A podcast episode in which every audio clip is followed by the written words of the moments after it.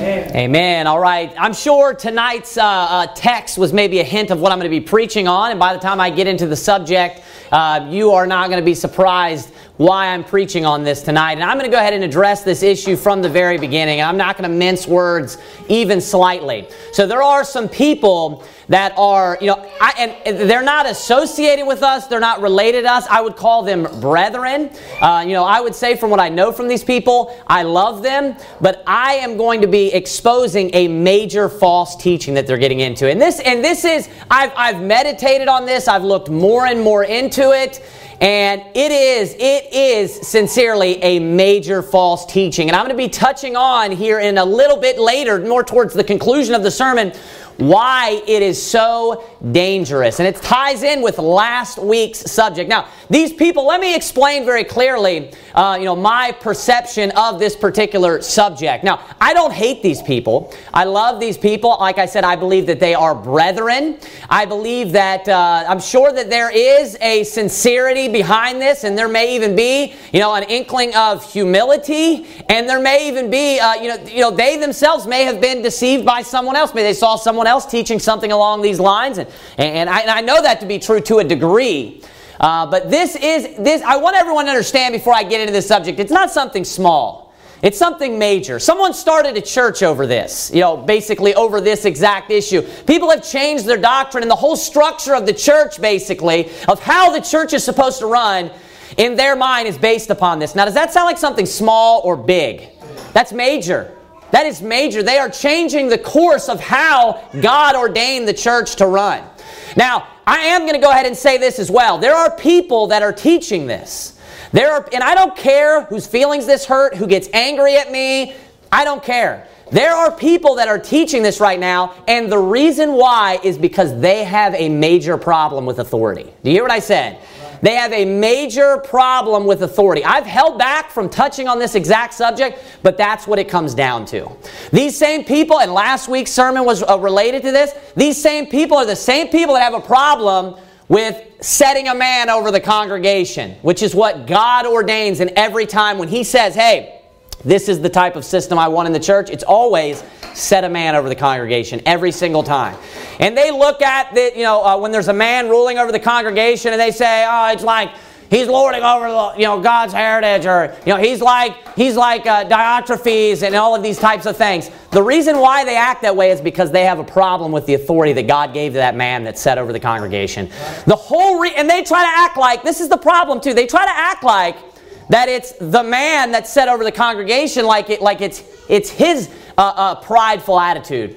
But really, it's the reverse. Right. It's their pride is what's causing them to resist the man that is set over the congregation. That's actually what's going on. And this doctrine as well is, is for the exact same reason. It's because of pride. It's because they want to be the voice that is heard.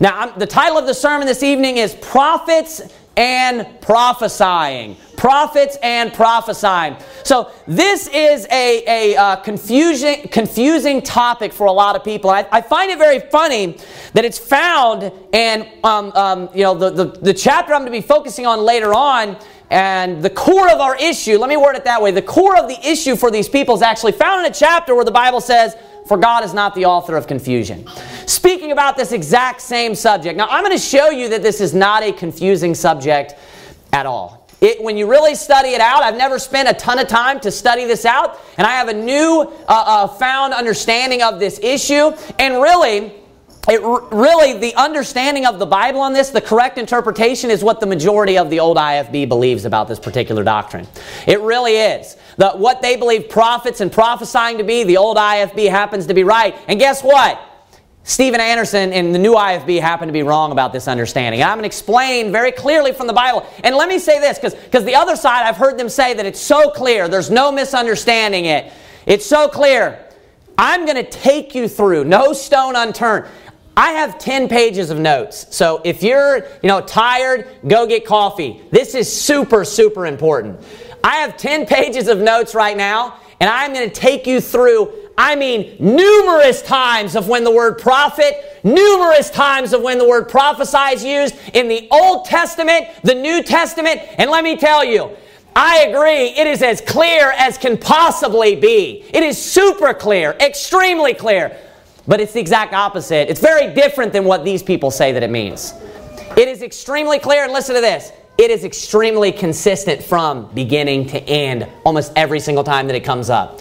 I want you to turn with me to 1 Samuel chapter number 9. We're going to start off very basic and very simple this morning. We're going to, we're going to uh, start off by defining terms because the issue with the understanding on uh, these people's part is not that they just simply misunderstand the text of 1 Corinthians 14. It's that they have more of a, a basic misunderstanding, and it's they misunderstand the very definition of a word that is used there. Now, if you misunderstand the definition of a word, it doesn't matter what text you're reading, it doesn't matter what chapter it is. If you have the wrong uh, uh, concept of what a word means, the wrong understanding of what a word means, every time you see that word, you're going to you're going to misinterpret that passage. Every single time you see that word, you're not going to be able to understand that passage. So what we're going to do is we're going to start off very simple, and we're going to start off very basic, and we're going to get the definition of what a prophet is. Then we're going to see exactly how God uses a prophet and what a prophet actually does. Of course, prophesy is what a, what a prophet does. But we're going to see what happens when someone prophesies and how this actually works and what it means. So here in 1 Samuel chapter number 9, I want you to look with me at verse number 7. It says this Then said Saul to his servant, but behold, if we go, what shall we bring the man? For the bread is spent in our vessels, and there is not a present to bring to the man of God. What have we? So, looking for the man of God. This is, of course, Samuel. It says in verse 8 And the servant answered Saul again and said, Behold, I have here at hand the fourth part of a shekel of silver that will I give to the man of God to tell us our way. So notice it's talking about the man of God. Now I want you to look at verse number 9. It says, Before time in Israel, when a man went to inquire of God, thus he spake, Come and let us go to the seer. Then it says this For he that is now called a prophet was before time called a seer. Now, this verse right here is packed filled with a bunch of information for us. Number one, we can see that a prophet is also referred to as a what? a man of God. What else is he referred to as in verse number 9? A seer, right? He is referred to as a seer. Now, many people misunderstand the word prophet and think that it just means preacher, right? Let me give you the Bible's definition of prophet seer. That is the Bible's definition of prophet. It is a seer. Now, why are they called prophets? Why are they called seers? Because I preached a full sermon about this. Every time the Word of God comes to a prophet, I'm talking about a revelation from the Word of God. Do you know how it comes almost every time? in a vision or in a dream. Almost every single time. There may be no exceptions to this. I'm just being trying to be careful with words. Almost every single time the word of God comes, it comes in a vision or it comes in a dream. That's why he's called a seer because he sees these things. He's called a seer. So notice what a prophet is. It's a what? It's a seer. He's actually receiving a vision or he's actually receiving a dream from the Lord. And you know what he does? Then he prophesies, right? Then he will preach. Now, here, let me say this. I do want to say this from the beginning. I, I meant to say this already. Now, what the word preach means the word preach is a met, is a, a style of delivery, right? Now, what the word preach means is I can stand up here and I can teach to you. I can teach the Word of God. And what am I doing when I teach the Word of God?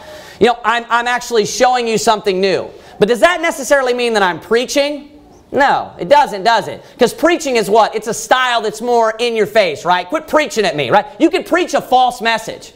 Now, when prophets prophesy, the way that they can deliver that message is by preaching, okay? So don't think that just preaching and prophesying are interchangeable. What they're doing while they're prophesying is they're preaching because they're yelling. That's basically what preaching is, right? So they can prophesy and they can do it by the method of preaching, just like you can teach and you can do it by the method of preaching. Does everyone understand what I'm saying? So those two things are not perfectly synonymous. It's the method of delivery, it's the way in which you deliver that. So a lot of people try to say, well, preaching and prophesying exactly the same. Wrong. Totally false, not true. The perfect definition of a prophet is a seer.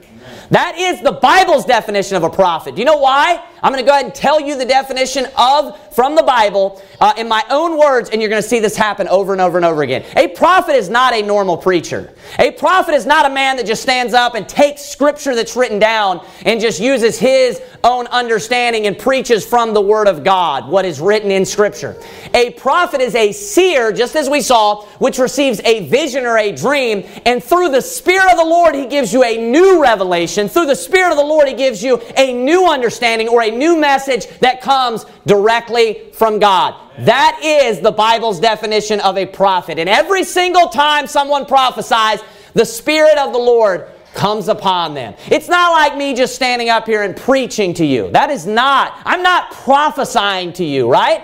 We're going to see this very, very clearly. So we see here in 1 Samuel chapter number 9, verse number 9, number one, a perfect definition of prophet is seer. That is what it is. Why?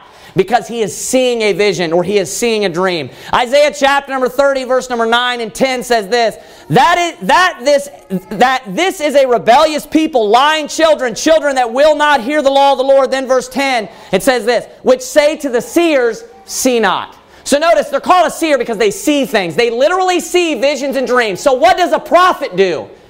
He sees visions and dreams. A prophet is a seer. They are one in the same. What does a prophet do? He sees visions, he sees dreams. So now we have an understanding of what a prophet is. When God comes to a man and he, he uh, gives these visions and dreams to them and he speaks the word of the Lord, what always happens? What always happens throughout the Bible? The Spirit of the Lord comes upon him and he speaks the Word of God. I want you to turn to 1 Samuel chapter 10. It works out perfect because we're right here.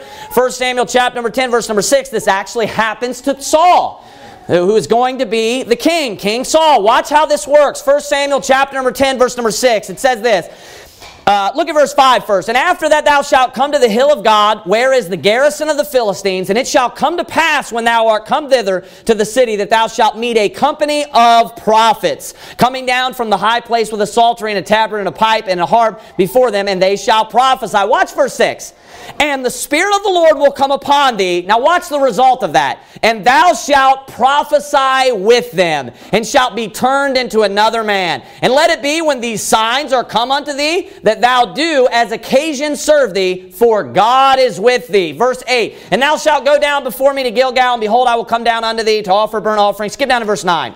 And it was so that when he had turned his back to go from Saul, God gave him another heart, and all those signs came to pass that day. Verse 10 And when they came thither to the hill, behold, a company of prophets met him. Watch this. And the Spirit of God came upon him, and he prophesied among them. Verse 11 And it came to pass when all that knew him before time saw that, behold, watch this, he prophesied among the prophets. Then the people said one to another, What is this that has come unto the son of Kish? Is Saul also among the prophets? Now, does this sound like he just all of a sudden starts preaching the word of God?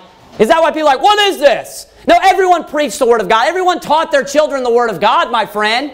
Notice it says that the Spirit of the Lord came upon him. Notice it said that it was a sign. This is something miraculous. Like when God's Spirit is sent to a man and he literally speaks the Word of God through him. It is a sign, it is a wonder, it is miraculous to the point where people are like, Is Saul also among the prophets? See, I'm not standing up here to you, and every word that I say is not the word of the Lord. Do You understand what I'm saying? I'm not just, the Spirit of the Lord is not just speaking every single word through me. That's not how preachers preach today. So, what I'm doing right now is not the same as Saul. When Saul went there, the Spirit of the Lord came upon Saul. This is not just the indwelling of the Holy Spirit. It came upon him, and God literally spoke words through Saul, just like he did all the prophets of the Old Testament, and then they wrote it down and they pinned it down in a book. This is what we're going to see of prophecy every time in the Bible. Go to Numbers chapter number 11. Numbers chapter number 11. Numbers chapter number 11. We're going to see this again. I've seen this passage actually used and misunderstood by people many times. Numbers chapter number 11, look at verse number 25. And the Lord came down in a cloud and spake unto him, watch this, and took of the Spirit that was upon him and gave it unto the 70 elders.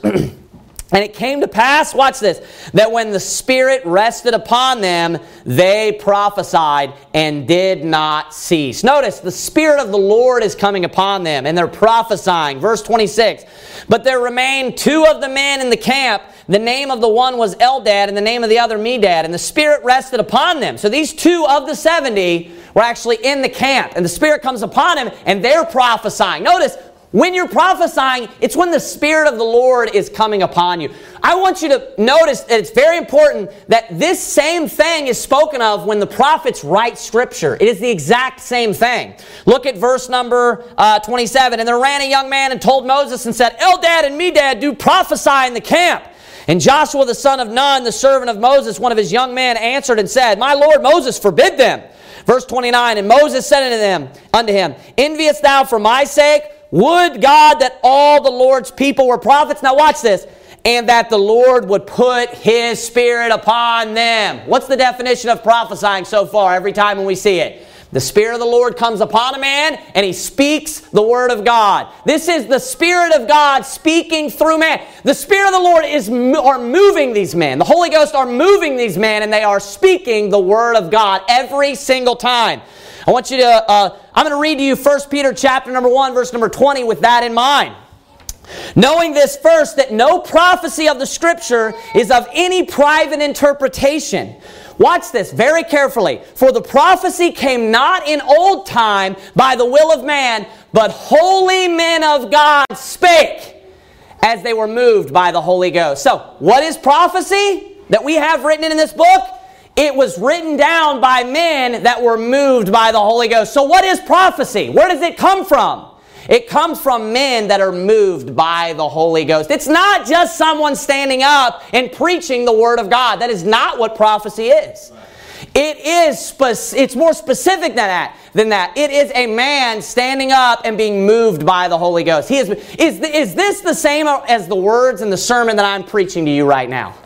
Not at all. I am not preaching to you prophecy. You know, that's not what I'm doing. And it's not a new revelation that I'm being given from the Lord where the Spirit of the Lord is speaking through me. That's not what's happening right now. They're not the same thing. Not at all. The Spirit of the Lord comes upon a man and he speaks the word of the Lord through him. I want you to go now with me to go to Numbers chapter number 12. Numbers chapter number 12. So I'm not speaking the inspired, my words are not the inspired word of God up here, are they? But Eldad and Medad was. That's what they were doing, wasn't it? Saul, what was Saul doing? the Spirit of the Lord came upon him, and Saul was among the prophets. He was prophesying. It was prophecy. You know what's in this book? Prophecy. Are there any errors in this?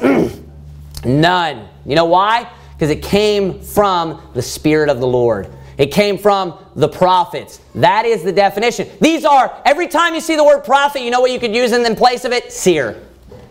Seer. It's not just a preacher, it is a seer. That's the definition from the Bible. It is a seer. Look at Numbers chapter number 11, verse number, oh, I'm sorry, we just went there. What did I say? Numbers what? 12. Numbers 12. Look at Numbers 12. Numbers chapter number 12, verse number 6. This is very interesting. Watch this. Look at verse 5 first. And the Lord came down in the pillar of the cloud and stood in the door of the tabernacle and called Aaron and Miriam, and they both came forth. and he said, Hear now my words.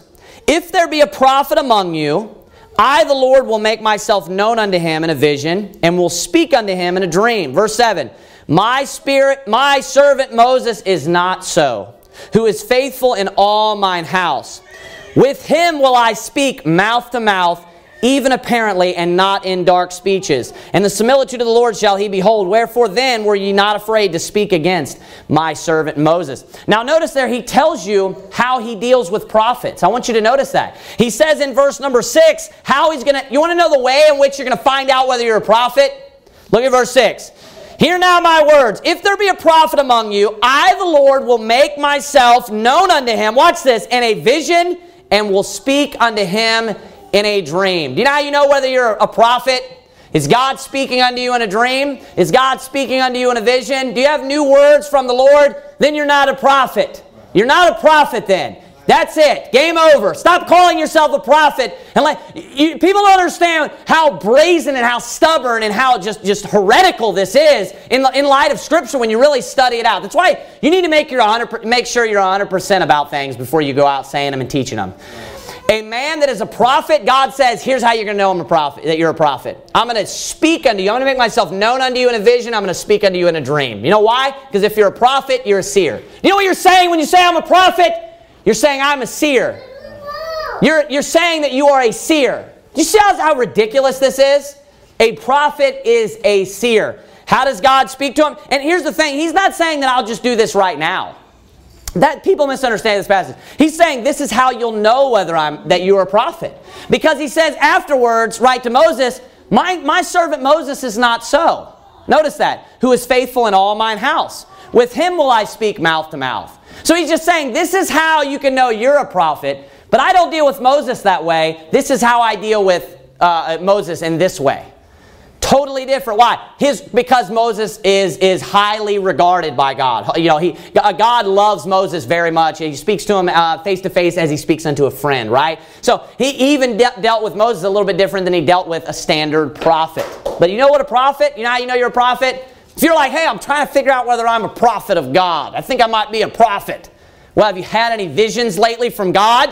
Have you had any dreams lately from God? Then you're not a prophet. Don't call yourself a prophet. And if you're not comfortable calling yourself a seer, don't call yourself a prophet because a seer is a prophet. They are one in the same according to the, to the Bible. You are saying that you think that you are speaking inspired, the inspired word of God. You're saying you think that the, the Spirit of the Lord is coming upon you and moving you, and you are speaking the word of the Lord. That's what you're saying. I want you to turn with me now to Deuteronomy 13, 1 through 3. It is the inspired word of the Lord. It is a new revelation. That is what is going on. It is God speaking through you, and it is a new revelation or it is a mystery that is being revealed. Most of the time, it prophecy is speaking about future events. That's why you hear it that way. Uh, uh, uh, truthfully, when you look at it, that's normally what it is. It really is. Study it out. Most of the time, because it is a new revelation, oftentimes these prophecies aren't just, just random truths. They are future events. I want you to look here in Deuteronomy 13. We get another definition of what a prophet is. Notice we're going to find definitions over and over and over again. They're all going to be the same. They're all consistent over and over and over again. Look at Deuteronomy 13, chapter 13, verse 1. It says this If there rise among you a what? A prophet. Now watch this. Or a dreamer of dreams. Why does it say that? Because a prophet is someone that is a seer and they are a dreamer of dreams or they see visions. Look at what it says next and giveth thee a sign or a wonder. Does this sound like just a normal preacher? No, it's ridiculous. Look at the next verse, verse 2. And the sign or the wonder come to pass whereof he spake unto thee, saying, Let us go after other gods which thou hast not known, and let us serve them. Now notice he gave a sign or a wonder, and then what does it say? And the sign of the wonder come to pass. What is it saying? Is this something that he's just going to the Word of God and preaching it to you? Hey, for God so loved the world that he gave his only begotten Son. No, it's not just him reading the Word of God or preaching the Word of God. He's claiming that he's giving a new oracle from God or a new word from God. And it says, and if it come to pass. So what is it? He's predicting something, isn't he? He's saying this is going to happen. He's saying this. Do you want to find out whether or not someone's a prophet or a false prophet? And then he tells you, this is what a prophet does. A prophet is going to preach to you, and then he says, and if it come to pass, right? Keep reading. We'll get the full context. Obviously, afterwards, he says, Let's go after other gods. Verse 3 Thou shalt not hearken unto the words of that prophet or that dreamer of dreams. For the Lord your God proveth you, you to know whether ye love the Lord your God with all your heart and with all your soul. so he goes on to say that even if it does come to pass, and he's correct about this prophecy, that if he tells you to go after other gods, you know right off the bat that this is a false prophet and that this, this sign or this wonder did not come from God. This is not a message that's coming from the Lord because even though that's true, it says because the Lord's trying you, right? Uh, keep reading. If you skip down, you'll see that he's put to death. Look at verse 5.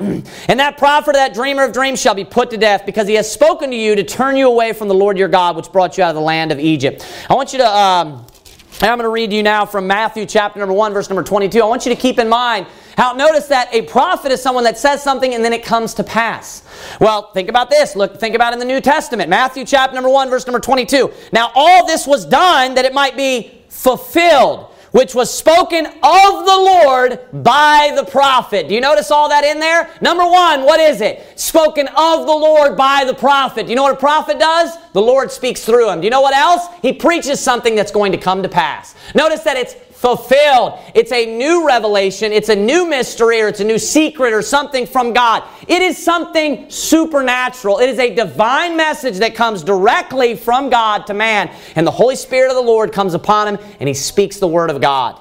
Holy men of God spake as they were moved by the Holy Ghost. So this is a true prophet. It was fulfilled and the Lord was speaking through him. Matthew chapter 2 verse 17. Then was fulfilled that which was spoken by Jeremiah the prophet saying, Matthew 4:14 that it might be fulfilled which was spoken by Isaiah the prophet saying, what are prophets? They are those that prophesy uh, uh, the word of the Lord, where the Spirit of the Lord comes upon them. They give a new message of something that is to come to pass. That is what it is 99% of the time. Now, there are other mysteries and secrets and things that are revealed to them, but most of the time it's of future. A lot of the time it has to do with something to come. I want you to go with me to, we're going to look at a couple of these just randomly in the major prophets. Go to Ezekiel chapter 13. Ezekiel chapter 13. the book of Ezekiel, chapter number 13. I want you to watch this here. We're going to read down here nine verses real quick. Ezekiel 13, look at verse 1. And the word of the Lord came unto me, saying, I'm sorry, yeah, saying, Son of man, prophesy against the prophets of Israel that prophesy and say, Thou unto them that prophesy, watch this, out of their own hearts. Hear ye the word of the Lord. So are they bringing a new message or are they just going to Scripture and preaching something out of the Old Testament? No, they're prophesying out of their own hearts. So they're coming, they're false prophets, and they're not sent by God, and they're coming with a new message, and they're saying, you know, oftentimes they're saying, hey, there's going to be peace in Israel, aren't they? Hey, you know, we're not going to be destroyed. Everything's going to turn around, right? That's the message that they would bring. While Ezekiel's coming and saying, you know, that they must repent or this is what's going to happen. You're going to be destroyed. God's going to come in, and these are the judgment that God, God is going to bring upon you. Then there's these other guys over here saying, and they're saying it out of their own heart. They're not sent from God. This is not a revelation from God. The Spirit of the Lord has not come upon them. And they're there saying, and they're preaching and, and saying, there's going to be peace. Don't worry about it. It's not the Spirit of the Lord. They're speak, speaking and are preaching out of their own heart. Look at verse 3. Thus saith the Lord God, Woe unto the foolish prophets, watch this, that follow their own spirit, look closely, and have seen nothing. Notice that, have seen nothing. Why? Because a prophet's a seer. And this guy didn't see anything, so what is he? He's a false prophet. He hasn't seen any dreams. He hasn't seen any visions. I haven't showed him anything. He's not sent by me. It's false. Look at what it says next. O Israel, thy prophets are like the foxes in the deserts. Ye have not gone up into the gaps, neither made up the hedge for the house of Israel to stand in the battle in the day of the Lord. They have, watch this, they have seen vanity. That means nothing. And lying divination, saying, The Lord saith, and the Lord hath not sent them. And they have made others to hope that they would confirm the word. Notice it says lying divination. So what are they saying? They're saying, hey, here's a message from the Lord. This is what God sent me to preach unto you. He says, I didn't send them. And they're preaching vanity. And he says they saw nothing. Why? Because a prophet's a seer. God gives them a vision, God gives them a dream, and then they're supposed to go preach this in the Spirit of the Lord. That's why he said that he didn't send them, and it says they follow their own spirit. Why? Saying, because it's not my spirit. Because when a prophet preaches, the Spirit of the Lord comes upon him. Look at the next verse. Verse uh, 7. Have ye not seen, watch this, a vain vision? Who's he talking to? Prophets. Because prophets are seers. And have ye not spoken a lying divination? Whereas ye say, The Lord saith, albeit I have not spoken. Verse 8, Therefore thus saith the Lord God, because ye have spoken vanity and seen lies. Notice the seeing over and over and over again, because a prophet is a seer. That is what a prophet is. Therefore, behold, I am against you, saith the Lord God, and mine hand shall be upon the prophets that see vanity and that divine lies. They shall not be in the assembly of my people, neither shall they be written in the, uh, in the writing of the house of the Lord, neither shall they enter in the land of, of, of Israel, and so forth and so forth. Flip over We'll look at verse 16 in the same chapter. I want you to notice this. Verse, uh, yeah, verse 16. To wit, the prophets of Israel which prophesy concerning Jerusalem, watch this, and which see visions of peace for her, and there is no peace, saith the Lord God. What do they say that they're, that they're doing? Saying they're seeing visions. Hey, this is what the Lord came to me and showed me. It's false. Why? If they want to they want to feign or fake to be a prophet, they have to say, hey, I saw something, because that's what prophets are. They, are, they receive visions, they receive dreams, and they're called seers. Look at verse 17. Likewise, thou son of man, set thy face against the daughter of thy people, which prophesy out of their own heart, and prophesy thou against them. Go to Jeremiah 14. Jeremiah 14. When you stop and think about it, whoops, I'm going the wrong way. When you stop and think about it, every time when someone goes and it says prophesy against that city, prophesy against that city, what are they going to do? Every time. They're bringing a message of coming destruction almost every single time. And what is a way to know whether it's a true prophet? If it comes to pass. It's something in the future, and the Spirit of the Lord sent them, and they see a vision, and they see a dream, and God, that's how you know whether you're a prophet. And you know what they do? They prophesy. The Spirit of the Lord's going to come upon you, Saul, and you're going to prophesy. It's the result of the Spirit of God coming upon someone in the miraculous way. Not just, it's like the day of Pentecost. We're going to look at that in a minute. That's what it's like. It's not just the indwelling of the Holy Spirit. You know, it's actually the Spirit of the Lord coming upon them and speaking the pure, inspired Word of God through them where the Spirit of the Lord is moving them. Look at uh, Jeremiah 14 13. 14 13. then said I, Ah, Lord God, behold, the prophet say unto them, Ye shall not see the sword, neither shall ye, ye have famine, but I will give you assured peace in this place. Notice it's always of something to come, saying it's going to be peace, right? Look at verse 14. Then the Lord said unto me, The prophets prophesy lies in my name. I send I sent them not, neither have I commanded them, neither spake unto them. They prophesy unto you a false vision and divination, and a thing of naught and a deceit of their own heart. Verse 15. Therefore thus saith the Lord concerning the prophets that prophesy in my name, and I sent them not. Yet they say, Sword and famine shall not be in this land, this land. By sword and famine shall those prophets be consumed. What is it? What do they claim to be? What is a prophet? He's someone that sees something. They, they come and they say, Hey, this is our vision or dream that we saw. Let me preach it or prophesy it unto you. And it's something to come, right? It's something that's going to happen in the future. Jeremiah 23 16. Look one more time at this. Jeremiah 23 16. I believe I have the right verse here.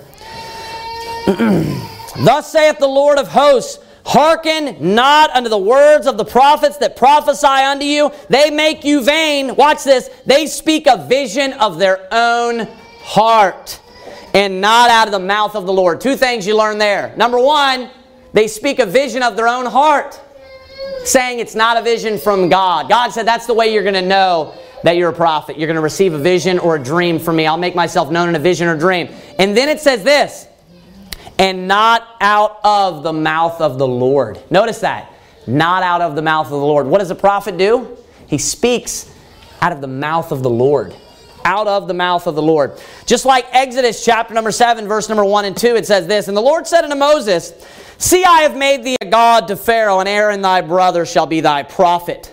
Thou shalt speak all that I command thee, and Aaron thy brother shall speak unto Pharaoh that he send the children of Israel out of his land. So notice that in this case, Moses is telling Aaron exactly what to say. He has a direct connection and he says, Hey, here are the words that I want you to speak. It's a new message. He's not just going to Scripture. That's not what's happening. That's never what prophesying is, ever, where you go to old Scripture and then you just preach that word for word. That's not what it, that, that prophesying is. It's always a direct, supernatural connection to God where God reveals secrets, mysteries, visions, and dreams through you. Why? You have to keep going back in your mind. A prophet's a seer. A prophet is a seer. They are equivalent. When you're saying you're a prophet, you are saying you are a seer. Go to Deuteronomy 18:20. I want you to see this one more time. Deuteronomy 18:20. Deuteronomy chapter number 18 verse number 20.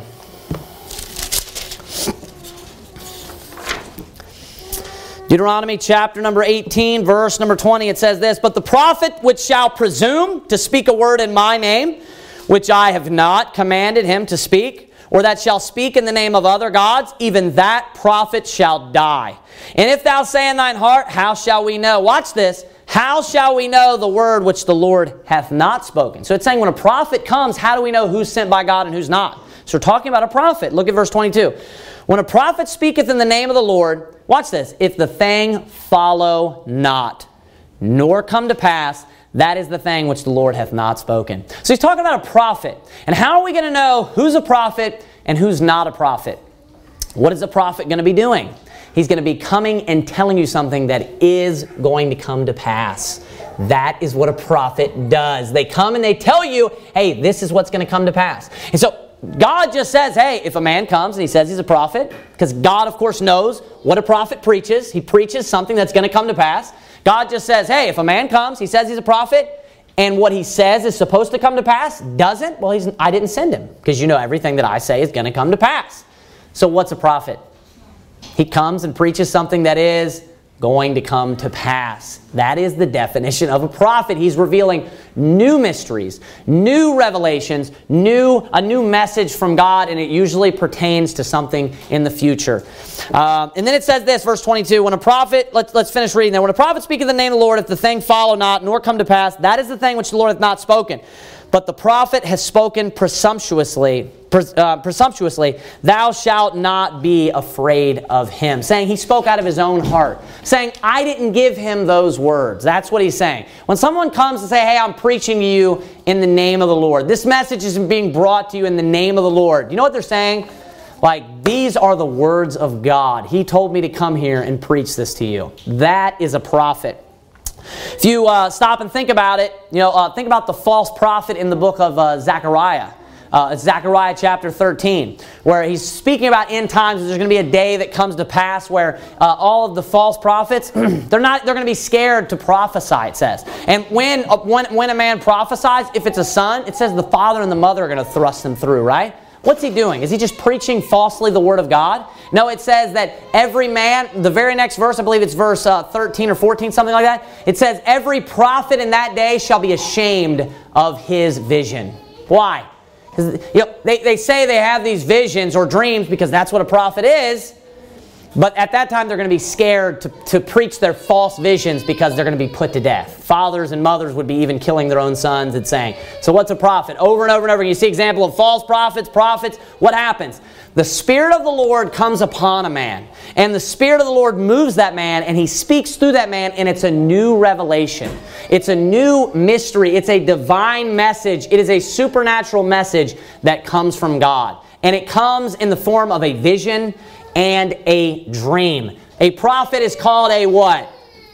A seer. That is what a prophet is. Why? Because they see visions and they see dreams and they are sent. Listen, this is very important. They are sent directly by God. And God makes himself known to them. There are not tons and tons and millions of prophets all over the world. That's not how it works. I don't believe there's any prophets today, and I'm going to get into that in a minute. That's not how this works. These are people that God directly comes to and speaks to and gives visions and dreams to them. Uh, I want you to turn now. Let's look at. Um, let's go. Let's go ahead and go to the New Testament. You can wait for me in the New Testament. Let's see if this lines up in the New Testament. Go to Acts chapter number two, verse number seventeen. Another example is with Micaiah, though, in the Old Testament. I'll give you that real quick while you turn there. Micaiah in chapter number twenty-two, verse number seven. It talks about how uh, uh, they wanted to inquire. Jehoshaphat said that he wanted to inquire of the Lord.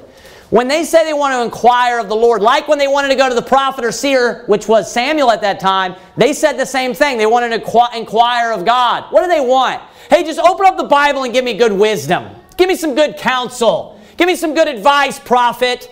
That's not what they wanted. They wanted to know a specific message that only God would be able to reveal to them. They wanted to know a divine message of what they should do. They had lost their asses and they were trying to find them. They needed someone with a supernatural connection that knew where these things were. Jehoshaphat, he's getting ready to go forth to war, and he says, Hey, find me a man, find me a prophet that I may inquire of the Lord. He says, Are there any other prophets that I may inquire of God by? Besides Micaiah. What does he want? He wants specific information that only God could reveal to him through his man a man of God. That is a prophet. He wants to know what's going to happen when I go to war. He doesn't just want advice. He doesn't just want to know, hey, what's a good military strategy? And the proof of that is when Micaiah comes, he says, you're going to die. And all of these, all of Israel is going to be as sheep not having a shepherd. That is a prophecy, and that is a true prophet. He reveals things to come. A false prophet says, hey, this is what's going to come to pass, and it doesn't. That's why it says, thus was fulfilled by the prophet, quote, the Spirit of God comes upon a man, and he reveals something that only God could reveal. That's a prophet. It's not just preaching the Word of God. And when you study it out, it's stupid and it's ridiculous. Now, I, I, you know, I had actually had the right interpretation of this when I was in the old IFB. but I wouldn't have really known how to explain it to you. I just thought prophecy is of the future. You know, prophets, it's what you hear most of the time. Prophets are those that have, I would have, you know, I don't know how I would have explained it, but I understood they had a direct connection with God. They were like the men of God. They weren't just, hey, you know, uh, the guy preaching behind the pulpit is a prophet. I thought of Jeremiah, Ezekiel, Daniel. That's what prophets were to me. So I understood this, but not, you know, deeply. Not at all. But when you study it out, there is no break in this consistency. None. It's super, excuse me, super, super clear. So you're in the New Testament. Let's look at Acts chapter number 2. I want you to notice the consistency. You know, uh, in Acts chapter number 2. There's, you know, people have these weird ideas, so you have to prove this. Like, hey, New Testament's not any different. We don't get, get to the New Testament and a prophet's not a seer all of a sudden. You know, he's, he's not just the God of the Old Testament, he's the God of the New Testament also. Everybody know where that's coming from the Jews and the Gentiles. Look at Acts chapter number 2, verse number 17. Acts chapter number 2, verse number 17. It's the day of Pentecost. I want to look at when the word prophesy, prophecy, and prophets is spoken of. Watch this. Look at Acts chapter number 2, verse number 17. And it shall come to pass in the last days, saith God, watch this, I will pour out my spirit upon all flesh. Now, watch the result of that again. And your sons and your daughters shall prophesy, and your sons and I'm sorry, and your sons and your daughters shall prophesy, and your and your young men shall see visions, and your old men shall dream dreams. Notice the vision, dreams, and what are they doing? They're prophesying as a result of what? The Spirit of the Lord coming upon them. Look at verse 18. And on my servants and on my handmaidens I will pour out in those days of my Spirit, and they shall prophesy. I will show wonders in heaven above and signs in the earth beneath, blood and fire and vapor of smoke. This is not people just normally preaching like I'm preaching right now. This is a miraculous, he says, I will pour out my Spirit upon them. What they were preaching at that time were the pure oracles of God. The word of the Lord was speaking purely through them. Just like it says, holy men of God spake as they were moved by the Holy Ghost. It wasn't a part of canon, and it wasn't a part of specific written down scripture, but there's a lot of prophecies and things where God just gives a direct message to a man that's not a part of scripture. This is perfect and, and pure, and there's nothing missing here, and this is exactly what we need for our lives. But there were a lot of other pure prophecies that were purely the Word of God. I mean, if you, if you, if you think about it, Jesus Christ is 100% God, right? What does the end of book, the book of John say? There were so many other things that he spoke and that he did that if we were to write all the books, they would even they would fill the whole world. That's a bunch of words that, of God that are not in this book. There were tons of other prophecies and things that people spoke. That's the word of the Lord that God that is not meant or supposed to be in this book. It is just as much the word of the Lord as this. It's, it's on the same, if you will, not in the same sense of Scripture, but it is equivalent in the sense of it's just as much the Word of God as this is. It's not like me just standing up in here and preaching. That's what I want you to understand. It is the Word of God purely being spoken, just like, listen to this, just like it was coming from the mouth of the Lord. That's what this was in Acts 2. It was just as pure and perfect as if it was coming from the mouth of the Lord. Let's see this even further. Look at Matthew chapter number 26, verse number 67. This is real, true prophesying, my friend. This is what it means to prophesy. Go to Matthew chapter number 26, verse number 67. Matthew chapter number 26, verse number 67. Notice that, like I said, it's someone who has a direct connection with God. They say, hey, let's go inquire of God. So we need to go to the prophet. We need to find out specific information that's supernatural. There's no one else that could tell us, hey, your, your asses are over here, right? You know, it's not just like, hey, he's a wise man because he's a man of God. And he's going to be like, well, you know, asses oftentimes like to travel to this little brook over here. That's not what's going on. It's supernatural, right? That's why I want you to notice. Look at Matthew 26, verse 67. Watch this. Matthew 26, 67. Look at verse, yes, we'll start in 67.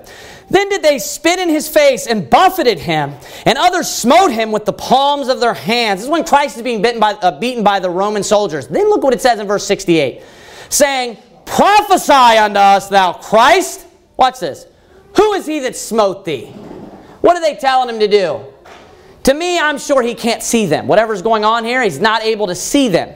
So what's going on is they, they, they're, they're going around and they're hitting him in the face. and, and while he's not able to see them, and then they respond to him, Hey, prophesy unto us, thou Christ. Who is he that smote thee? They're mocking him. What are they wanting him to do? They, he, they, he, they know that he's saying that he's like God, or that he's the Son of God, or that he's a prophet of God. So they're saying, hey, if you're a prophet of God, prophesy unto us. Give us a supernatural message. If you're really of God, then give us, you know, a, a, a proof of that. Tell us who it was that smote you. Because if you, you know, you had the Word of God and you know the Word of God and you have this message or this connection with God, you should just be able to tell. Is he say, are they saying, hey, preach to us? Just preach the Word of God to us. Then they say, who was it that smote thee? This is something only, this is supernatural. The Roman soldiers have a better understanding of what prophesy means than a lot of Christians today do. Said, prophesy thou unto us. What is he saying? We want you to reveal this mystery. This is a secret. This is something that you could only tell us if you were a man of God and had a connection with God. Tell us who it is that smote thee. Look at John chapter number 11. I want you to see this again. Look at John chapter number 11. It's always the Spirit of the Lord speaking the words of the Lord. Because what is it when it's a prophet? It's God speaking through them. Of course, God could say, hey, you did it. That's what it is. And they didn't understand, obviously, that was God in the flesh. So he could have easily said, hey, you hit me. You know, my wife and I were talking about this the other day. I mean, it, it, how foolish these people were that were just, and obviously they, they were ignorant. Uh, they didn't understand these things. But imagine if he would have just like, if he had a blindfold on or something, and it's like this guy over here, because Jesus was wise beyond measure. The way he responds, he never, like, he always makes himself you know, he never puts himself into a position where he looks bad. If he would have just like looked at the guy or something like that. That's how oftentimes when you know the character of Jesus, he does things like that. Look at John chapter number 11. Look at verse number 47. Then gathered the chief priests and the Pharisees a council and said, What do we? For this man doeth many miracles. If we let him thus alone, all men will believe on him, and the Romans shall come and take away both our place and nation. And it says this And one of them named Caiaphas, being the high priest that same year, said unto them, You know nothing at all, nor consider that it is expedient for us that one man should die for the people, and that the whole nation perish not. Look at verse 51. And this spake he, look at this, not of himself. Who spoke it? The Lord. Look at what it says next. But being high priest that year, he prophesied that Jesus should die for that nation. You know what a prophet does? He speaks not of himself.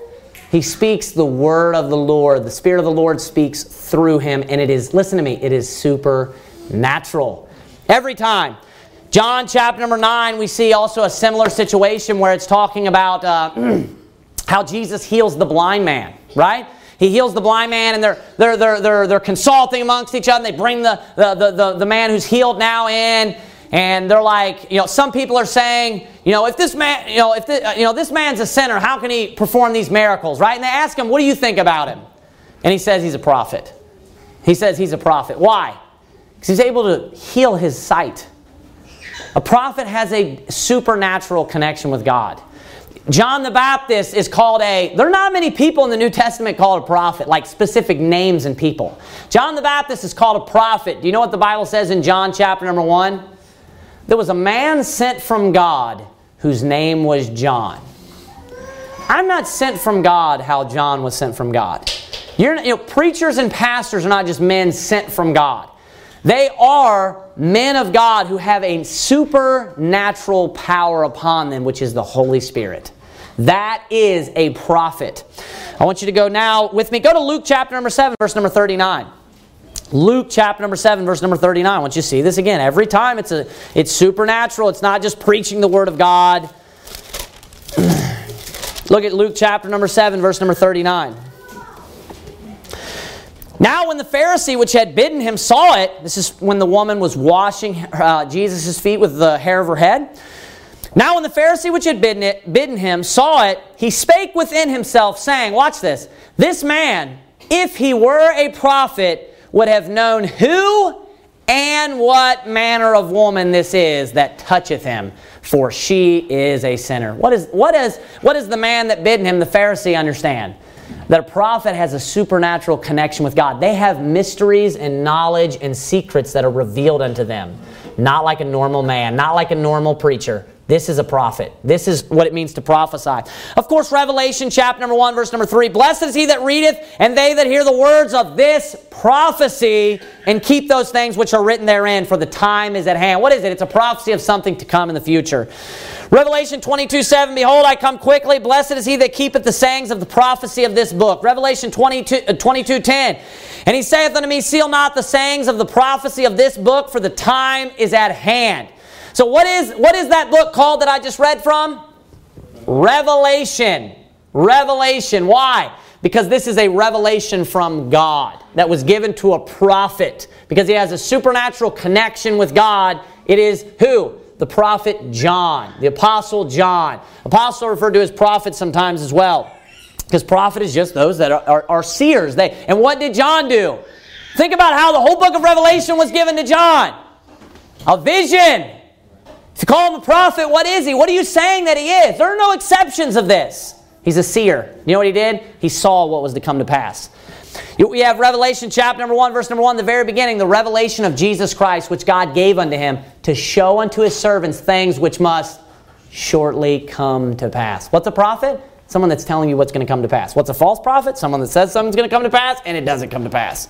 In the New Testament, you have Balaam, who is referred to also as a prophet, right? Now, if you study him out, we were talking about this the other day. If you look at him real closely, I believe he's, he's for sure a false prophet. Uh, he's called a soothsayer in Joshua chapter number one. There's a lot of other examples of this uh, where he's teaching, he's, he's teaching them to commit idolatry and fornication and things along those lines and to go after uh, Ashtoreth, I believe it is. Um, but he, even if he is a false prophet, you know what happens in, when he, because he goes there, it says that, it says in uh, uh, the book of Numbers, it says that uh, Balaam went there to curse the nation of Israel, and then it says, nevertheless, the Lord turned the curse into a blessing. Because what happened? If you remember, it says that he falls into a trance. And you know what he does? He prophesies of the nation of Israel. And the Spirit of the Lord comes upon him, and he speaks the word of the Lord of things concerning the nation of Israel to come in the future. That's what he does. And you know what he's called in the New Testament? A prophet. Why? Because the Spirit of the Lord came upon him and he revealed mysteries and secrets from God. That's why. That's why he was called a prophet every time. There are no exceptions. It's not just a random preacher around the corner. Every time. Study it out. Look at it on your own. It's mentioned tons and tons of times. I went over virtually every single time. I mean, one of them comes up like 500 times. I looked at them over and over and over and over again. The vast majority is in like all the major prophets, and you know what they're doing? God's saying, prophesy against that city. You know what he's saying? Bring, tell them the judgments that are shortly coming to pass. Tell them what I'm going to do to this city. You know what happens? The Spirit of the Lord comes upon them, like Ezekiel, like Jeremiah, and they speak the word of the Lord. So, uh, and also, uh, Revelation chapter number 1, verse number 1, like it says, the things which must shortly come to pass, two verses later, it refers to it as prophecy. Notice things which will shortly come to pass, prophecy, they're used interchangeable. Seer, he sees the vision, he sees the dream.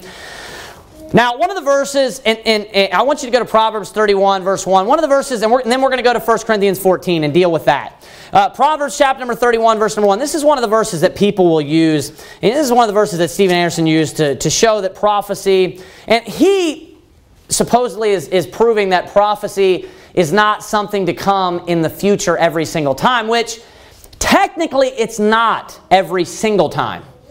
It is almost every time when you study it out. What it is is the Spirit of the Lord comes upon someone. It is a new revelation through that person, through the Spirit of God, and it's someone speaking, you know, by the mouth of the Lord. That's what's going on. That is what a prophet is or what prophecy is. And Proverbs 31, verse number 1, does not negate everything that we saw. It actually bolsters what I've said throughout this sermon and what we've seen in all the other scriptures. Look at verse number 1. The words of King Lemuel, the prophecy that his mother taught him. Now, what is a prophecy? Prophecy is a new revelation or something from God. Why is this in your Bible? Proverbs chapter 31, verse number 1. Because it is the what? The Word of God. So what was given to her and if and, and what did she speak by when she taught this? The Holy Spirit of God. Any more questions? I mean, isn't that clear? This is God's Word. You say, oh, because it said taught. When Jonah went to Nineveh and he said, 40 days and you're going to be overthrown, he was teaching them something. I mean, come on. You've got to be kidding me. That's just of something that's specifically to come to pass. This is a secret revelation from God on its specific knowledge about the virtuous woman, about drinking, things that are truths from God that come directly from the mind of the Lord. And God spoke through them. This, these are it's, it's, it's specific knowledge from God. That's what it is. And it is the word of the Lord. It's just as much a prophecy, just like we see in first in First Peter what it talks about. How they're moved by the Holy Ghost. That's what this is. That's what prophecy is. And she was moved by the Holy Ghost. Just like sons and daughters were prophesying in Acts 2. This is perfectly consistent because it's the Word of God. That, I don't know how people could be confused by that. Go to 1 Corinthians 14. 1 Corinthians chapter number 14. Now, do you think that the entire Bible has one definition of prophesy and then 1 Corinthians 14 has a totally different definition of prophesy? No. What's the definition clearly that we've seen? It's all consistent, isn't it? It's is it just someone just preaching the word of God? It's not. It's not at all. That is not what the word prophesy means. That's not what a prophet is ever. So we need to understand the definition of a word before we get to a passage. That's what we need to do. We need to start with the definition of what the word is and we clearly understand it. And to be honest, this passage is not difficult to understand either when you have the right definition of the word prophesy and prophet. Now, let me say this sometimes you can be the problem. When you have a, the wrong idea you know, lodged into your mind about what a word means, and you've read a passage numerous, numerous times over and over and over again with a certain idea in your mind, sometimes it can be difficult. And you could probably look back at this where you've read a verse the wrong way every time. And even when you get the right interpretation, you keep your mind keeps like going back to that old wrong interpretation. It's hard to understand the right interpretation. Now maybe that can happen for you. But I want you to look at everything that we just saw. It is so clear of what prophesy means when people are, are prophesying. Prophesy on us, thou Christ, who smote thee. I mean, over and over and over again. It's the Spirit of the Lord coming upon them. That's what I want you to understand when we go here into 1 Corinthians 14. And we're going to walk through the, the latter portion of 1 Corinthians 14 that deals with prophesying and that deals with prophets. Normally, when people go to 1 Corinthians 14, they're looking at 1 Corinthians 14 on the subject of tongues. That's normally. But we're going to be focused on the latter portion of this, and it has to do with prophesying or being a prophet. So let's start here in 1 Corinthians 14. Verse number 22. Wherefore tongues are for a sign, not to them that believe, but to them that believe not. But prophesying serveth not for them that believe not, but for them which believe. Verse 23. If therefore the whole church be come together into one place, and all speak with tongues, and there come in those that are unlearned or unbelievers, will they not say that ye are mad? Look at verse 24. But if all prophesy, and there come in one that believeth not, or one unlearned, he is convinced of all he is judged of all. Verse 25, and thus are the secrets of his heart made manifest. And so falling down on his face, he will worship God and report that God is in you of a truth. I want to, I want to compare some other scriptures to this to, to make it extremely clear. Now, first of all, I forgot to read these just a moment ago, uh, but I want to kind of present to you, I apologize, this is a little bit out of order. I should have read this first before we started in 1 Corinthians 14. Um, uh, I, want, I want to present to you what people will say today. And, and this group that is really screwed up on this, these few people that are very messed up on this. They will say that, you know, God has set in the church apostles, prophets, right? And this big list. And I'm going to read those passage to, passages to you. And what they will say is, you know, uh, that in the church today we can see apostles, we can see prophets, because that would have to be their interpretation. Now, are there apostles in the church today? There are not. There are not apostles in the church today. Now, according to what we've seen of what a prophet is, are there those type of people in the church today either? They're not. So we all agree, and even that group would agree, apostles are not here anymore, are they? No. So would it be far fetched to say, after we've even seen the definition of a prophet, to say that there aren't prophets today either? That wouldn't be far fetched at all, would it? Ephesians 4.11, here's the verse that they use. And, and, and he gave some apostles and some prophets and some evangelists and some pastors and teachers. Are there apostles today? They're not. I present to you that there aren't prophets either. I'm going to prove this to you. 1 Corinthians 12, 28. And, and God hath set some in the church. First apostles, I want you to notice the order of this too. First apostles, secondarily prophets. Third, thirdly, teachers. After that, miracles, then gifts of healings, helps, governments, diversities of tongues. Now, 1 Corinthians 12 28, two chapters before this. Are there apostles in the church today? No. Are there, well, we'll skip prophets because that's what we're contending about. I would agree there are teachers. Are there people that work miracles like they did at the time of Paul and things like that and Peter? They're not, are they? Then gifts of healings. Now, we, we could pray and things like that, but are there gifts of healings like Paul and Peter and how his shadow and, and you know, they're raising people from the dead and Eutychus falls out of the window and Paul goes down there? Is that types of healings going on today? No. Helps governments. And it says this, diversities of tongues. Do people speak in other tongues like they did at that time either? They didn't, did they?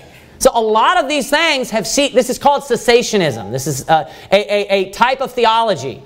You know, Today, there are certain miracles and signs and wonders that are no longer active in the church. They are not active. Jesus in Mark 16 16, or Mark 16 uh, 20, I think is the last verse in the, in the chapter of Mark 16. He says very plainly, when he sends forth his disciples, he says he wants them to go forth and preach the word. He wants them to go forth into all the world, right? He wants them to go forth and preach and he talks about how they're going to be able to work miracles. And then he says in the is it verse 20? Did you just flip there? It says that they are to confirm the word with the signs, right? And what are the signs? The miracles that he just mentioned they're going to be able to do. Why? While they go throughout the whole world. When Paul died, Paul was not able to heal people anymore. He talks about uh, who was sick? Luke, right? Luke was with him and was sick. Is that correct? That's not right. Paul was sick, duh. Yeah, yeah. Well, there was someone else that was with him, I believe, that was sick. But either way, there, you know, uh, uh, he wasn't able. What'd you say? Tychicus. There were people that were traveling with him that he was not able to heal anymore. Why? Do you know what Paul says in Colossians chapter 1? The gospel had already went to the whole world. That's why. So it makes perfect sense that those would cease at that time. That he was no longer able to work miracles. They were no longer doing signs and wonders because it was for the job of preaching the, the, the Word of God to everyone. That makes perfect sense. We don't see people speaking with other tongues today. These are signs and wonders that were to be given while they were confirming the Word, while they were preaching the gospel to the entire world. So, the Bible says first apostles, secondarily prophets. Well, we saw a lot of mentions of prophets in the New Testament, and they were always divine messages coming straight from the mouth of the Lord, right? But this is what's interesting. We're actually told of a specific man that is called a prophet in the local New Testament church, in the New Testament scriptures. His name is Agabus. I want you to turn with me to Acts chapter number 11, verse number 26. We're going to see what this man was able to do. Acts chapter number 11. See if it lines up with. This is a man that's mentioned here. He would be among that list of 1 Corinthians 12 28, how secondarily prophets were in there, right? Well, let's see what a prophet can do. Let's see what a prophet is. Whether he's just a preacher of the Word of God, he just stands up and just preaches, or whether it lines up with the rest of the Bible of what we saw. Look at 1 Corinthians 11, verse 26. It says this. And when he had found him, he brought him unto Antioch. And it came to pass that a whole year they assembled, that a whole year they assembled themselves with the church and taught much people. And the disciples were first were called Christians first in Antioch. Watch this. And in the, these days came prophets from Jerusalem unto Antioch. So we're going to be able to learn something here. They're coming unto the church, right? Look at the next verse, 28. And there stood up one of them named Agabus. Now watch this and signified by the Spirit. Notice that, that there should be great dearth throughout all the world, which came to pass in the days of Claudius Caesar.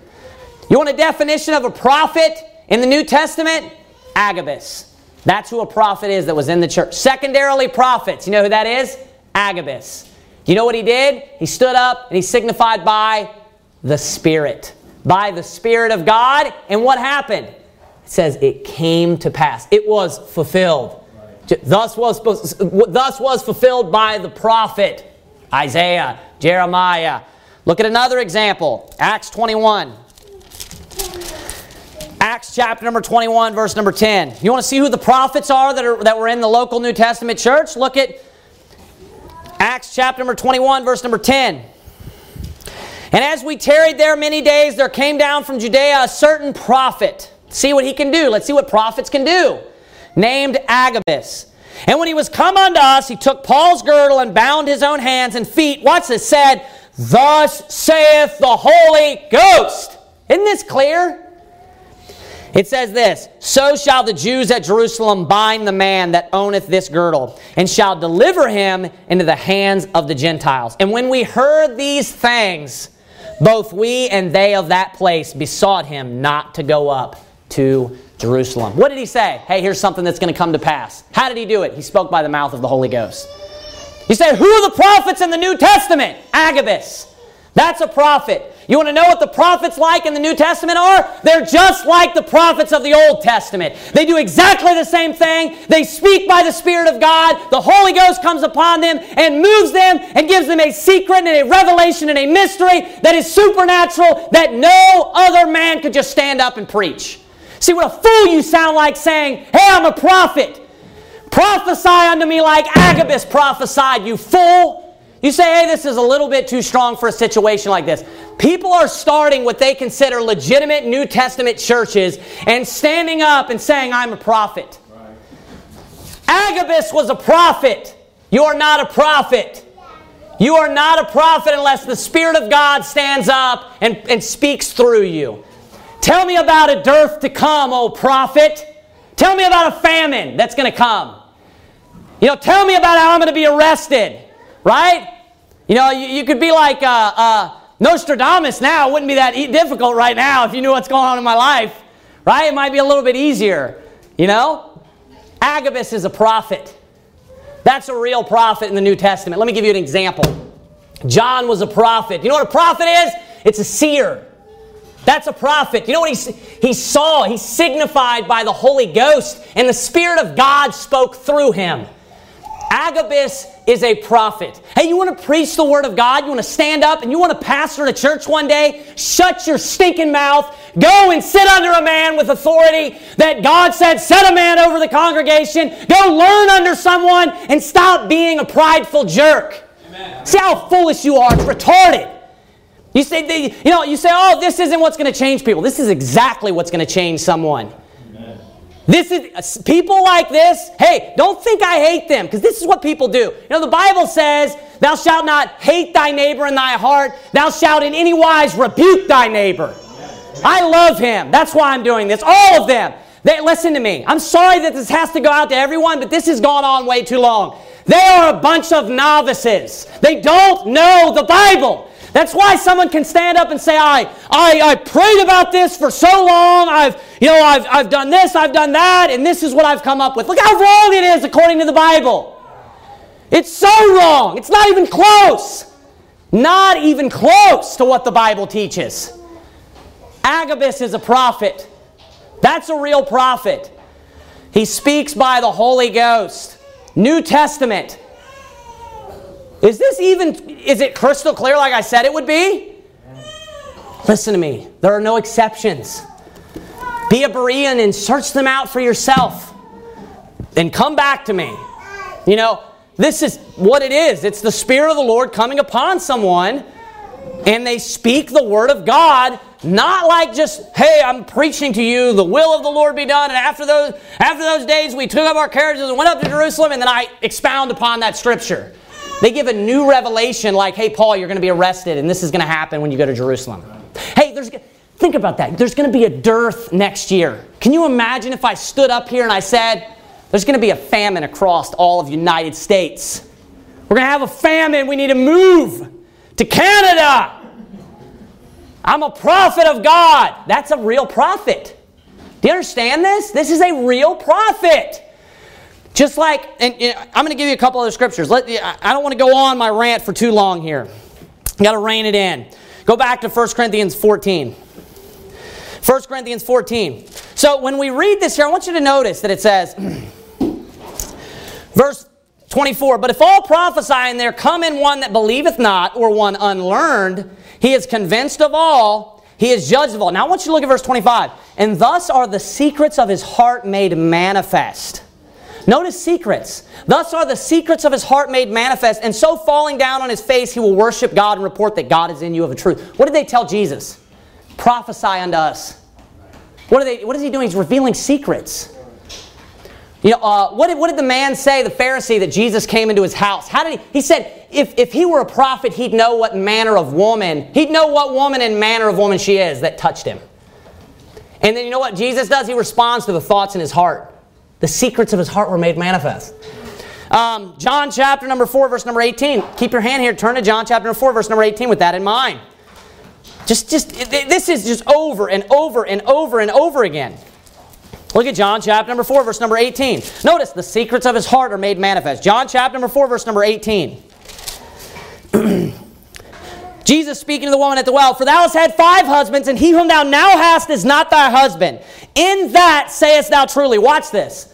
The woman say unto him, Sir, I perceive that thou art a prophet. Why? Because the secrets of her heart were what? Made manifest. It's supernatural. That is a prophet. That is prophesying. This is what it is, people. It's so stinking clear. This is the sea. Why are they falling down? Because it's not just, hey, that's a great sermon. Oh my gosh, the secrets of my heart are made manifest. That's ridiculous. It's ridiculous. What did she say? Sir, I perceive that thou art a prophet. You're a prophet of God. You know why? Because she knew, she didn't specifically know yet that he was the Lord, but she knew that he was speaking at least by the Spirit of the Lord, that he was at least sent from God and had a supernatural connection of God that was going on here. Look at, uh, uh, uh I'm going to read you from Revelation 10, Revelation chapter 10, verse 7. Think about this and listen to what I'm saying right now. The secrets of the heart made manifest a direct connection from God. They're able to reveal supernatural things. Listen to Revelation 10 7. But in the days of the voice of the seventh angel, the seventh angel, when he shall begin to sound, the mystery of God should be finished as he hath declared to his servants, the prophets. What did he declare to his prophets? Mysteries. Mysteries, secrets of the heart. Daniel 2:30. But as for me, this secret is not revealed to me for any wisdom that I have more than any living, but for their sakes, and so on and so on. Oh, no, no, no. I'm going to read that. For their sakes shall make known the interpretation of the king, and that thou mayest know the thoughts of thy heart. That, um, that was crucial. Not, I almost didn't read that. No, notice that. That you may know the thoughts of your heart. The secrets of his heart are made manifest. Guess what Daniel's called in 24:15, Matthew 24:15. When ye therefore shall see the abomination of desolation spoken of by Daniel the prophet, stand in the holy place, whoso readeth, let him understand. It's clear as stinking day. Go back to uh, 1 Corinthians 14, look at verse number 26. How is it then, brethren, when ye come together? Every one of you hath a psalm, hath a doctrine, hath a tongue, hath a revelation, hath an interpretation. Let all things be done unto edifying. So he's talking about a problem that they're having in the church where everything's out of order. He gets specifically on prophesying as well here in a minute, but in general, they just have a problem with things being out of order because one guy wants to do this, one guy wants to do that. They all want to do all these different things. They're not doing things in order. Look at verse 27. if any man speak in an unknown tongue, let it be by two or at the most by three, and that by course, and let one interpret. Do people speak in unknown tongues today? Do people get up and speak in an unknown tongue like they did in Acts 2? No, they don't. Now, if a man came in here that was like a missionary from some other country, he could speak in an unknown tongue without it being like something miraculous. But we would only do that if we had an interpreter, right? If we want to try to apply this scripture today. But do people speak with other tongues like they did in Acts 2? No. So is it far fetched to say, hey, prophesying doesn't apply today? especially not what we've read of what prophesying is. No, not at all. Look at what it says next. I want you to keep that in mind. But if there be an interpreter, verse 28, let him keep silence in the church and let him speak to himself and to God. Now watch verse 29. Let the prophet speak two or three, and let the other judge. Now, I want to point out just a misunderstanding that they have in general that's not even related to this specifically. They don't even understand what prophet means or prophesy means. But I'm going to point out what they, they, they don't even, they're misunderstanding just this text alone, okay? Because they say there that everyone are prophets and everyone can prophesy. I want you to go back. You read 1 Corinthians 12 before you read 1 Corinthians 14. So I want you to go back to 1 Corinthians 12 first. Go back to 1 Corinthians 12, chapter 12, verse 29 with me. are all apostles? Are they? Are all prophets? No. Okay. Are all teachers? No. Are all workers of miracles? No. Are all gifts of healing? Do all speak with tongues? Do all interpret? Notice most of the things on that list don't even apply today, do they? Are all prophets? No. No. So, when we read, does it should we assume that when he says, let the prophets, that he's speaking to every person? No. He's speaking to who? The prophet. I mean, goodness stinking sakes. First uh, Corinthians uh, uh, 12, verse 8 as well. Look at 1 Corinthians 12, 8. For to one is given by the Spirit the word of wisdom. Now watch this. To another the word of knowledge by the same Spirit. Now I want you to notice. The, now some people can have both, right? Some can. But what's the uh, uh, uh, the concept that's being taught right there? That one person has one thing and another person has something else. Just in general, right? Okay, keep reading. Verse 9. To another, faith by the same Spirit. To another, gifts of healing by the same Spirit. To another, working of miracles. To another, prophecy. To another, discerning of spirits. To another, divers kinds of tongues. To another, the interpretation of tongues. But all these worketh that one in the self same Spirit. Watch this. Dividing every man severally as he will. Are you kidding me? So it's very clear. It's, the comprehension of this is very simple. Not everyone has gifts of healing. Not everyone is interpreting tongues. Not everyone speaks with tongues. Not everyone's working miracles. Not everyone is an apostle, right? What else is something on the list? Not everyone is discerning of spirits. I mean, not everyone um, has the word of knowledge. Not everyone prophesies. Are all apostles? Are all prophets? Go back to 1 Corinthians 14.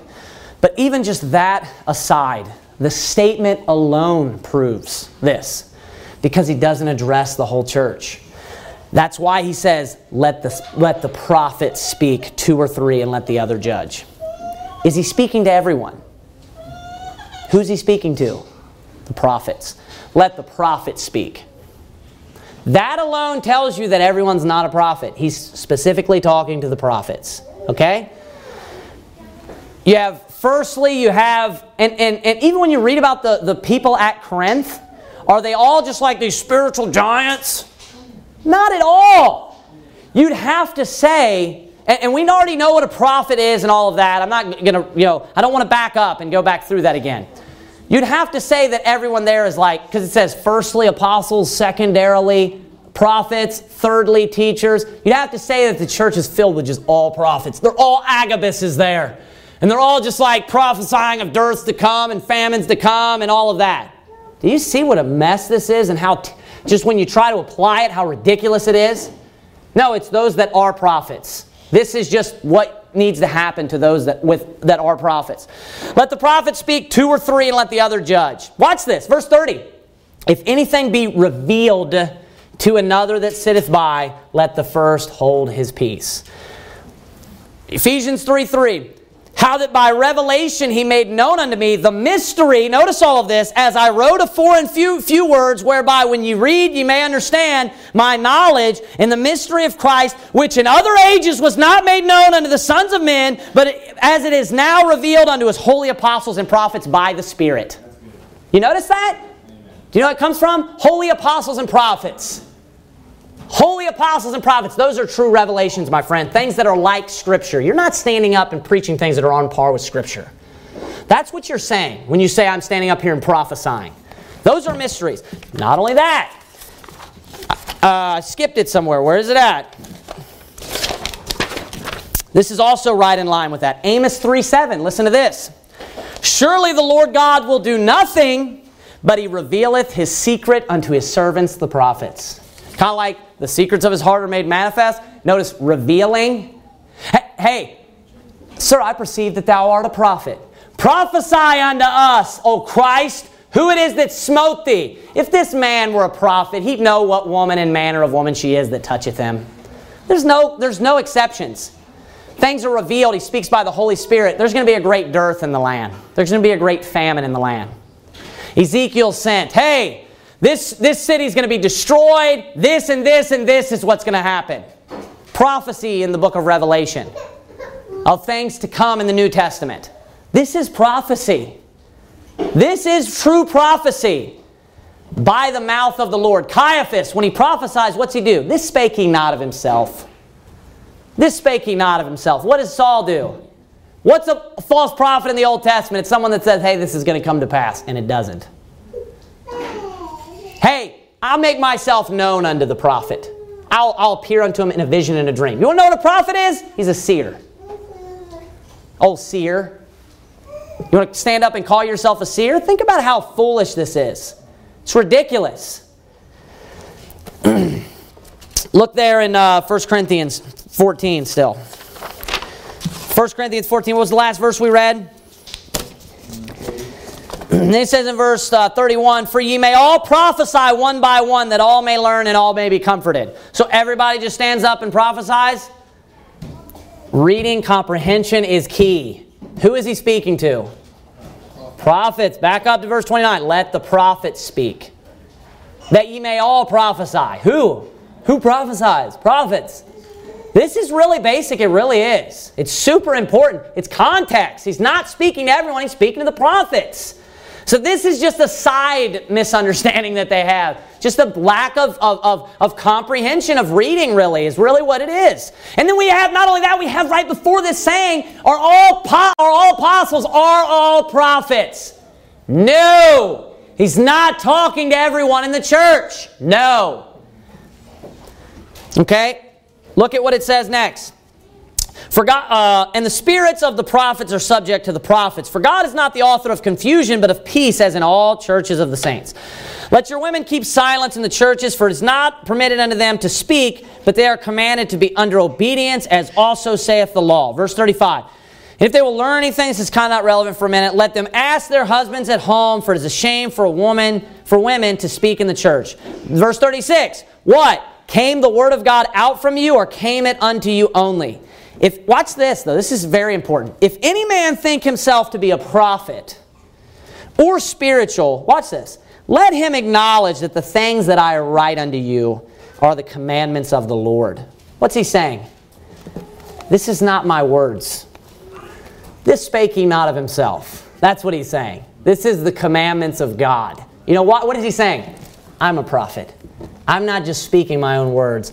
These are the commandments of God. Just like you have in, in, what we read in Ephesians 4, that's good to look at one more time and read it one more time, real quick. Or Ephesians 3, I'm sorry.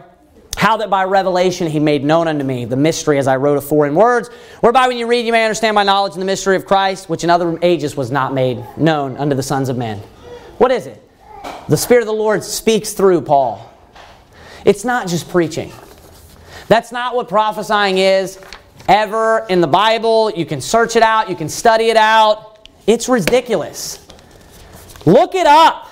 You know, study it for yourself. You don't need me. Be a Berean, really. I truly want you to study the word prophet, prophesy every time. I mean, this is clear. This is what it is. And you'll see that.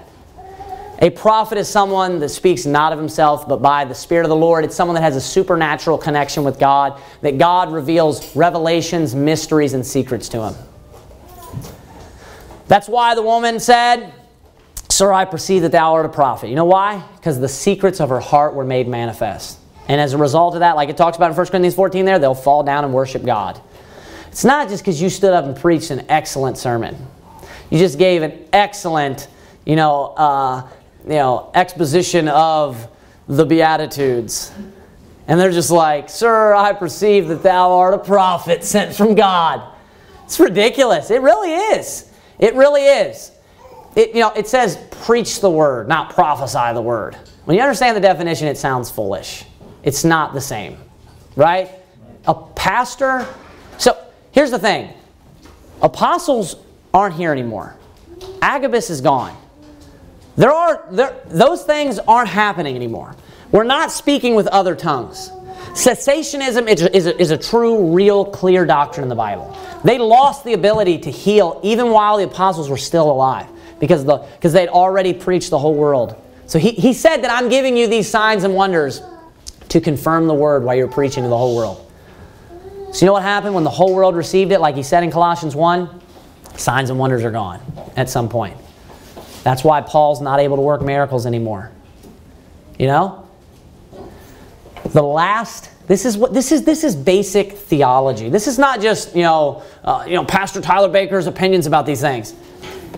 This is this is what you know everyone that believes you know in any sort of theology that's in that's cessationism. You know, we're, I realize people call us Pentecostals, but we're not really Pentecostals, guys. Everyone that understands cessationism, they all believe the same thing that these things have ceased. They're not happening anymore. You know what the last prophecy was? The book of Revelation. Canon's closed. That's why he says, that's why it ends. Surely he cometh, comes quickly. You know what we're waiting on? There's no more prophets. There's no more apostles. You know, you're not going to stand up to me and prophesy to me about a coming, you know, earthquake. Okay? Keep it to yourself, John Hagee. Right? That's not happening. There are no prophecies that are happening anymore. So, you know, that's a prophet. The, that, you know, and, and notice they even have the definition right, don't they? Of prophecy and prophesy. The, the mainstream view is correct. Do you know who jacked these people up? Do you know? The man that they hate the most, Steven Anderson. And that is not the correct definition of prophet and prophesy. This is clear. I hope, let me end with this right here. I hope and people take hard stances on things. People start ministries based on false doctrine sometimes. I'm not even saying specifically what they're doing. I'm saying people start a ministry that's like like a pre-trib ministry where they're going around teaching like a pre-tribulation rapture. You know what I'm saying? Or like their whole ministry is based on maybe some, something that's false. You know, whatever it may be. You know, dispensationalism. They start a whole ministry and they base it on this. But you know what you need to do? I don't care how, di- how, how deep you've dug into this false doctrine. You know what you need to do? You need to show God you love Him and you love His Word. And you need to take that stinking doctrine and throw it in the trash and kick it out the door and show God, hey, I really care what the truth is, even if I make myself look like a fool. Amen. People will respect you. Amen. I would. Yeah. I would, seriously. Amen. If you said, hey, that's what the Bible teaches, I was wrong, I would think, man, you are more of a man than I thought you were. Anybody, I'm serious. When you get caught up in false, false doctrine, don't be too proud to realize. I don't care if I preach something that's false for 40 years. Gosh, I, I hope so badly that, that I'll be the man that when someone comes to me, they say, hey, this is wrong. And I see it in the Bible and I know that I'm wrong. I hope when I'm 70, 80, I don't care if I've preached a sermon on it every year since this church has started. I hope that I'm the man to say, I was wrong stand up before my congregation, apologize for when I preach something wrong, and now I'm going to preach unto you the truth. That's who we need to be as Christians. We need to be humble. Amen. We need to care about the truth. Doesn't matter what if you if you look full, who cares? Who cares? And I don't think you would. I, am serious. I'm dead serious about that. I would respect people if they did that. They're like, I was totally wrong about that. You know, we shouldn't hate these people you should, you know, still love our brethren even when they're very wrong about things. Let's bow our heads and have a word of prayer. Heavenly Father, God, we thank you, dear Lord, for the clarity of your word, just from new